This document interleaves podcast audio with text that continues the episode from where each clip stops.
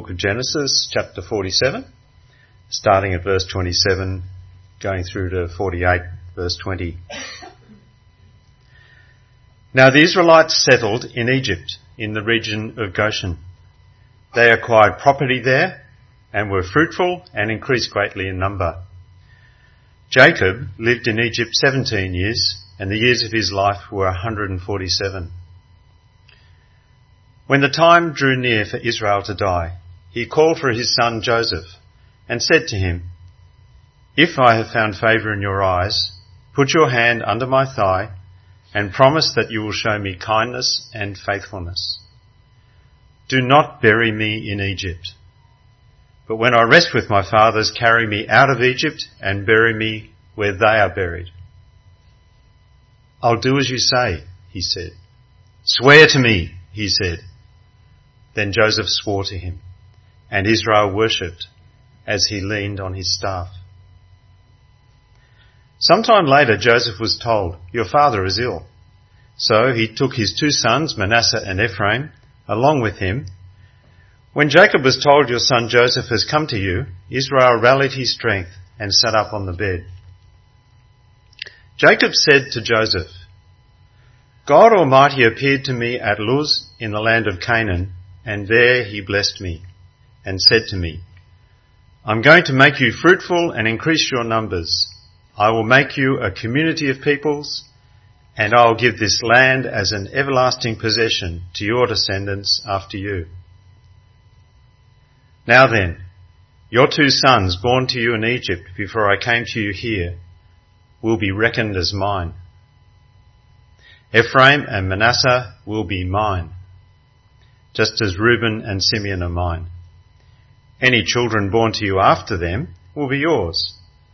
In the territory they inherit, they'll be reckoned under the names of their brothers. As I was returning from Paddan, to my sorrow, Rachel died in the land of Canaan while we were still on the way, a little distance from Ephrath. So I buried her there beside the road to Ephrath, that is Bethlehem. When Israel saw the sons of Joseph, he asked, Who are these? They are the sons God has given me here, Joseph said to his father. Then Israel said, Bring them to me so I may bless them. Now Israel's eyes were failing because of old age, and he could hardly see. So Joseph brought his sons close to him, and his father kissed them and embraced them. Israel said to Joseph, I never expected to see your face again, and now God has allowed me to see your children too. Then Joseph removed them from Israel's knees and bowed down with his face to the ground. And Joseph took both of them, Ephraim on his right towards Israel's left hand, and Manasseh on his left towards Israel's right hand, and brought them close to him. But Israel reached out his right hand and put it on Ephraim's head, though he was the younger, and crossing his arms, he put his left hand on Manasseh's head, even though Manasseh was the firstborn. Then he blessed Joseph and said, May the God before whom my fathers, Abraham and Isaac, walked faithfully, the God who has been my shepherd all my life to this day, the angel who has delivered me from all harm, May he bless these boys. May they be called by my name and the names of my fathers, Abraham and Isaac, and may they increase greatly on the earth. When Joseph saw his father placing his right hand on Ephraim's head, he was displeased. So he took hold of his father's hand to move it from Ephraim's head to Manasseh's head. Joseph said to him, No, my father, this one is the firstborn. You put your right hand on his head. But his father refused and said, I know, my son, I know. He too will become a people and he too will become great. Nevertheless, his younger brother will be greater than he and his descendants will become a group of nations. He blessed them that day and said, In your name will Israel pronounce this blessing. May God make you like Ephraim and Manasseh so he put Ephraim ahead of Manasseh. Let's pray as we uh, keep that passage open and, and have a look at it.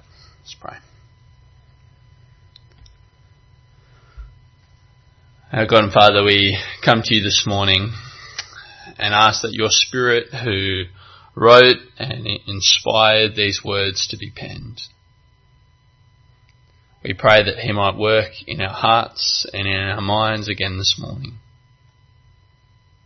That we might hear clearly, understand truthfully, and so walk faithfully.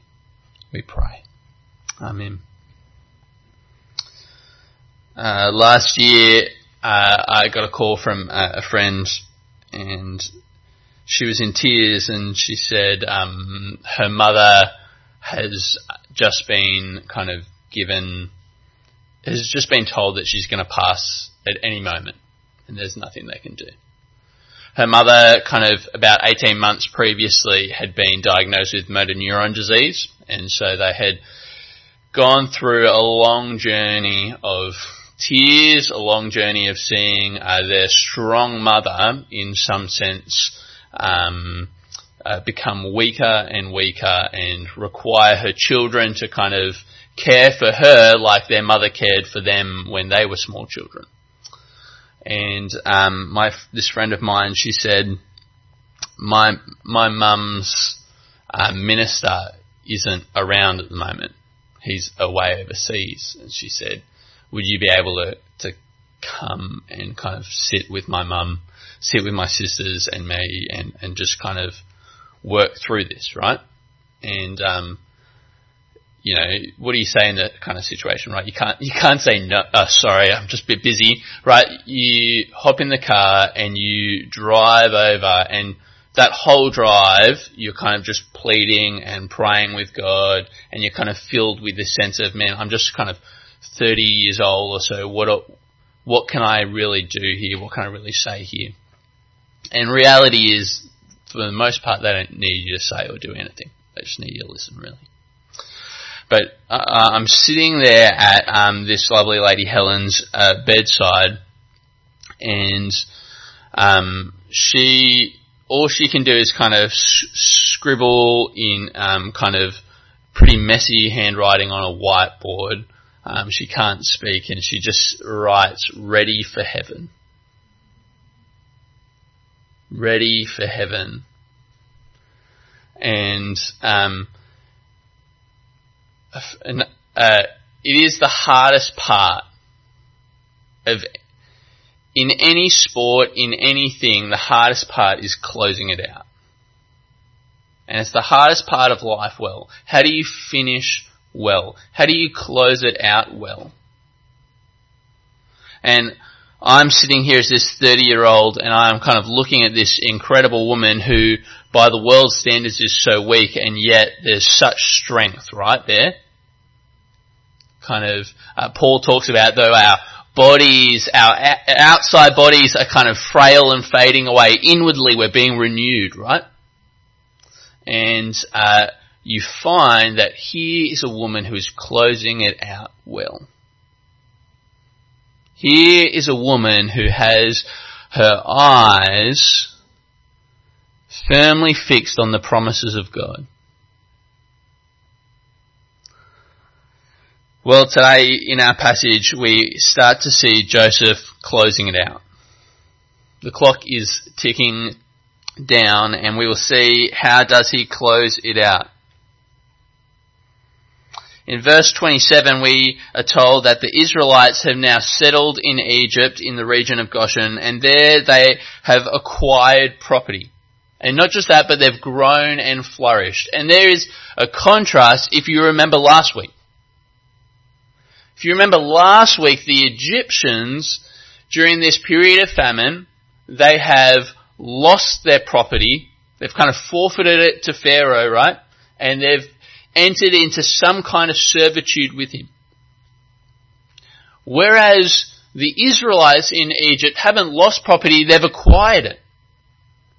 And they haven't become kind of entered into a slavitude, but rather they have um, grown fruitful and increase in number. And what we are starting to see, what we're meant to kind of pick up on is this is the language of God's promise to Abraham. And we're kind of seeing, you know, the, the first shoots kind of, the first green things, green things, that tells you how much of a gardener I am, kind of popping out of the soil, right? And there's that little bit of excitement. Uh, Jacob, uh, and I, we got he got these little kind of pottery animal faces that you would put soil in them and you would uh, put some grass seeds in them and uh, you would water it and they would grow hair, right? And we watered it and then about five, ten minutes later, Jacob comes back and he says, Dad, it's not working. right? So we threw him in the bin and that was, no, uh, just wait. Just wait. It'll get there. Next morning, still nothing. Dad, it's not working. Just wait. Just wait. Couple of mornings later, Dad, Dad, I can see it, right? The first shoots sprouting through, and that's what we are getting here. Israel as a nation was starting to grow. And while Israel as a nation was starting to grow, Israel the man is starting to fade. And while Israel the man is starting to fade, notice where his eyes are fixed. Verse 29, when the time drew near for Israel to die, he called for his son Joseph and said to him, If I have found favor in your eyes, put your hand under my thigh. And if you're kind of like, that's a bit weird, what's going on is this is kind of, um, a symbol, a ritual. If you imagine for a moment, uh, you can close your eyes. We're not going to enact it, so don't freak out. But imagine someone, if you will, putting their hand under your thigh. Let me tell you what you're probably feeling. Uncomfortable. Here's what you're also feeling. A real sense of kind of vulnerability. a real sense of kind of intimacy and just that this person has almost a great deal of power over you, right? And if you're the person, if you can imagine you're kind of now the person that's put your hand under someone else's thigh, and as you're feeling that hamstring, you feel both strength and power of the hamstring and the vulnerability of that kind of thigh and maybe the blood as it's pulsing through it. And that's what you're meant to feel. That's what this symbol is meant to do. Kind of the vulnerability and intimacy mixed with kind of the strength and power that the other person has here as this oath is being made. And what does he ask? He says, put your hand under my thigh and promise me that you will show kindness and faithfulness. Do not bury me in Egypt. But when I rest with my fathers, carry me out of Egypt and bury me where they are buried. I will do as you say, he said. And I loved how John read this, right? He, like, I loved how he read it. Swear to me. Right? There's that kind of almost desperation, like, I know you said it, but swear, swear it to me. And Joseph swore to him and Israel worshipped. Why is Jacob so fixated upon his bones being carried, not buried in Egypt, but carried back to the land that God promised? And that's exactly why, because this is the land that God promised. And for Jacob, he is looking around and he's seeing those shoots start to kind of break through and he is starting to see the promises of God being fulfilled. He's looking around. He's seeing his children. Imagine being in Goshen. You're seeing your children. You're seeing your grandchildren. You're seeing your great grandchildren. And you know, I'm seeing a nation being birthed. And like a sniper or like an Olympian, he is so focused, he is so fixated upon the promises of God and them being fulfilled. And so verse 3 he says to Joseph, God Almighty appeared to me at Luz in the land of Canaan, and there he blessed me and said to me, I am going to make you fruitful and increase in number. And, and Joseph, and Jacob's seeing that, right? I will make you a community of peoples. And what hasn't he seen yet? And I will give you this land as an everlasting possession to your descendants after you. And so while at times Jacob is not the most honest bloke, while at times Jacob is selfish and self-centered, while at times, like, Jacob is never winning father of the year, no matter how old he lives, right? It's like, has he got to 147 because he's just trying every year to get that award? He's never gonna get it, right?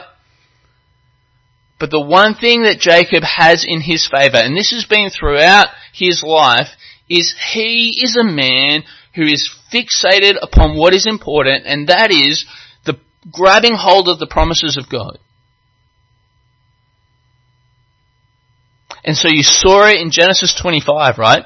His brother comes home from hunting and smell, is hungry and smells Jacob's bowl of stew and says, can I have a bowl? And what's Jacob's response? Give me your birthright. Like I just feel like, how often is this coming up for them, right? Pass me my toy. Give me your birthright. Like, that's a man who is fixated upon receiving and being part of the blessing of God.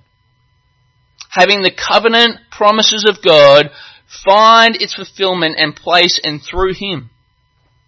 That He wants to swim in that river. In Genesis 32, right, He, um, meets with an angel of God, and in one of the most bizarre scenes in the kind of Old Testament, he wrestles with this angel all night. Refusing to let go until what? Until the angel gives him the blessing of God. It's like, I'm not letting go. You can kick me, you can punch me, we can wrestle, and in fact, you're gonna wrench my hip so that I'm never gonna be able to walk right again. But I'll do it all, and I'm gonna cling till my knuckles are white until you give me the promises of God, the blessings of God. And so for Jacob, he is locked on and even in death, even in death, he wants to be there and part of them. He wants to be part of the land where God is going to make himself known. He wants to be part of the land where God is going to make a great nation. He wants to be there, even if it's the, his cold bones in the, in the ground. He wants to be there in the land where God will, um, where God will, will give a seed of Abraham that will then bless all nations.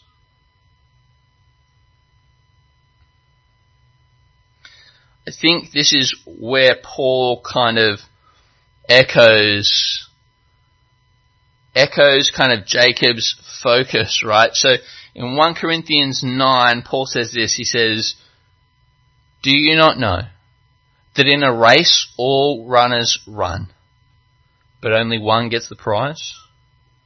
Run in such a way to get the prize. Everyone who competes in the games goes into strict training. They do whatever, they do it to get a crown that will not last. But we do it to get a crown that will last forever.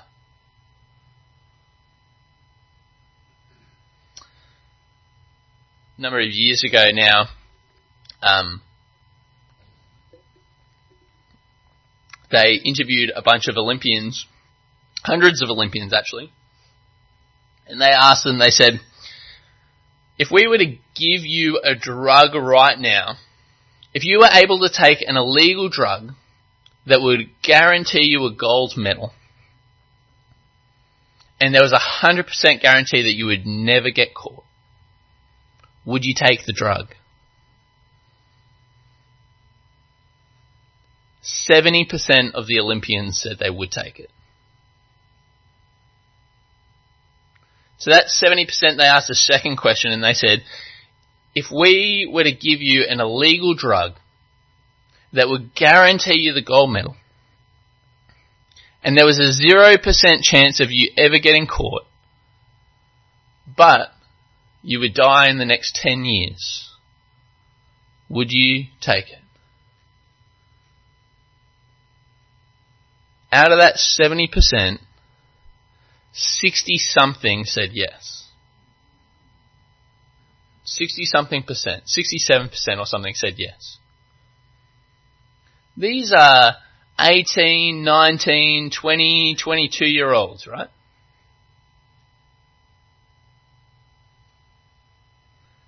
Trading a gold medal for the rest of their lives. How much more so we who work for a medal, for a prize, that can never fade, that will never rust, that can never be taken away. How much more so we.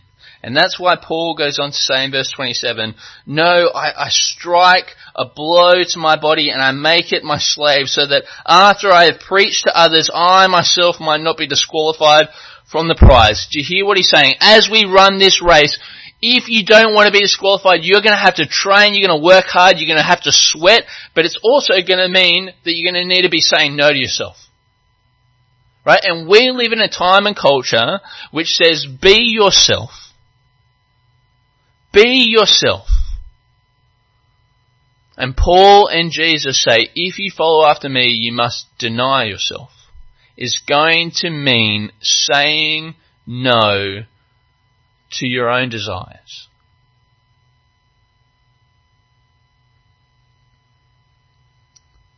I've got a couple of friends that um, struggle with same-sex attraction, um, who are Christian, and uh, some of them are walking well with Jesus. Some of them are really, I guess, struggling. But one of the things they have said to me is they said, it seems like so often what's being said is that I need to de- deny my very self. I need to give up who I am. And everyone else just needs to put 10% in the plate on a Sunday.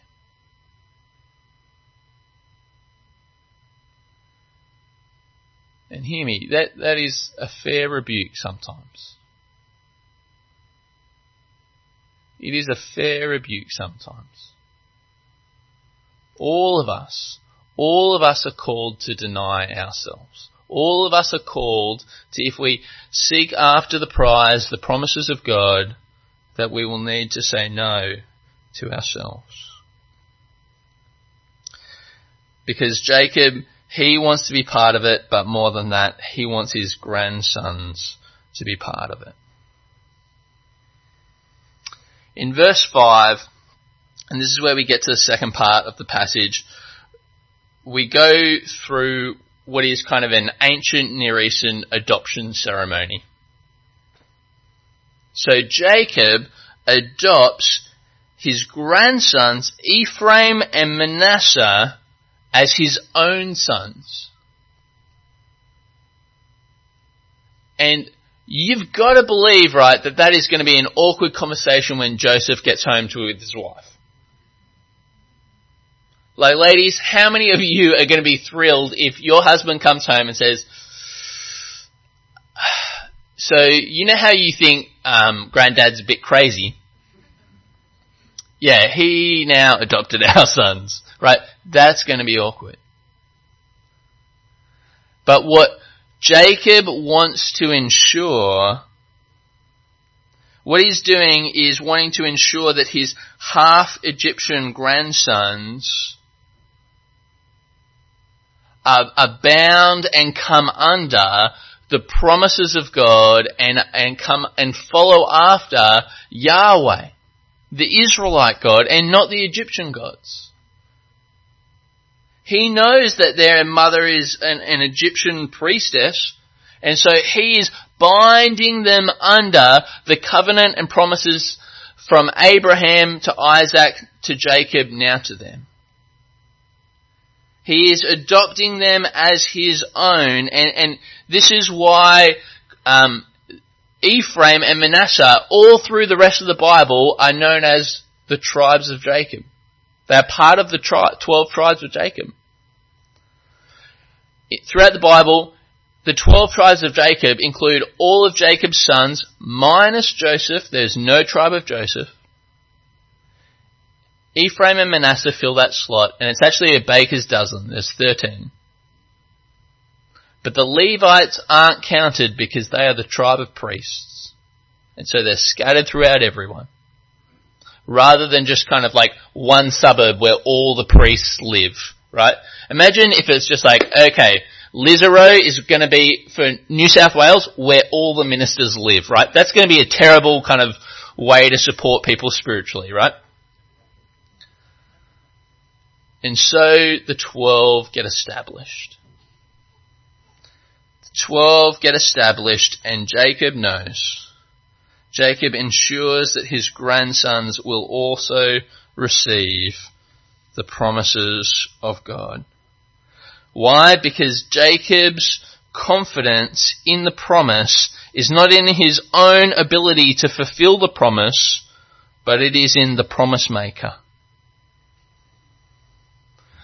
I, I want you to notice, and we'll kind of end with this, but this passage is sandwiched between Jacob remembering and reminding others of how God has already been fulfilling his promises. Kind of verse 3 to 5, that's it. Verses 15, 16, 17, that's it. Him kind of reminding Joseph of the God who um, has shepherded and guided him. The God who has, verse 16, redeemed and delivered him. The God who has blessed and kept him. Verse 20, the God that makes and remakes. And so Joseph's, uh, not Joseph, Jacob's confidence and eagerness for the future promises being fulfilled is based on God's past consistency in fulfilling his promises. And so Jacob looks back, seeing just how God has fulfilled his promises, promises, and that gives him confidence in looking forward to how God will continue to keep his promises. And so what does that mean for us? How is it that we are to persevere? When we're closing it out? How is it that we are to persevere when we get a call from the doctor and it's not good news? Right? None of us are immune from that phone call. Like one of the things I've, I've just, the more and more and more I go in life is that all of us are just a phone caller away from our lives being turned upside down. Just a phone call away, right?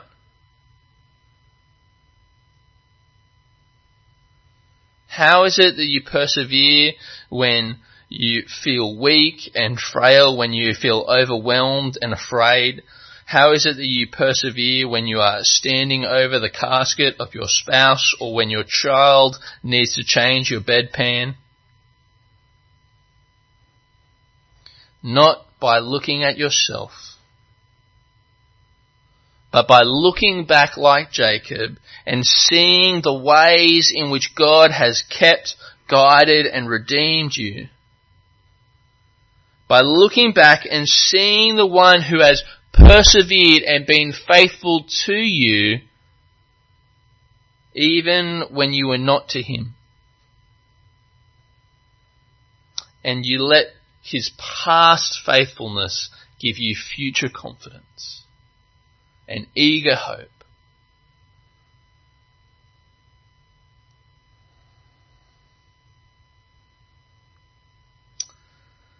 As one martyr once put it, if he did not abandon me in the garden and the cross, he's not going to start now. Let's pray.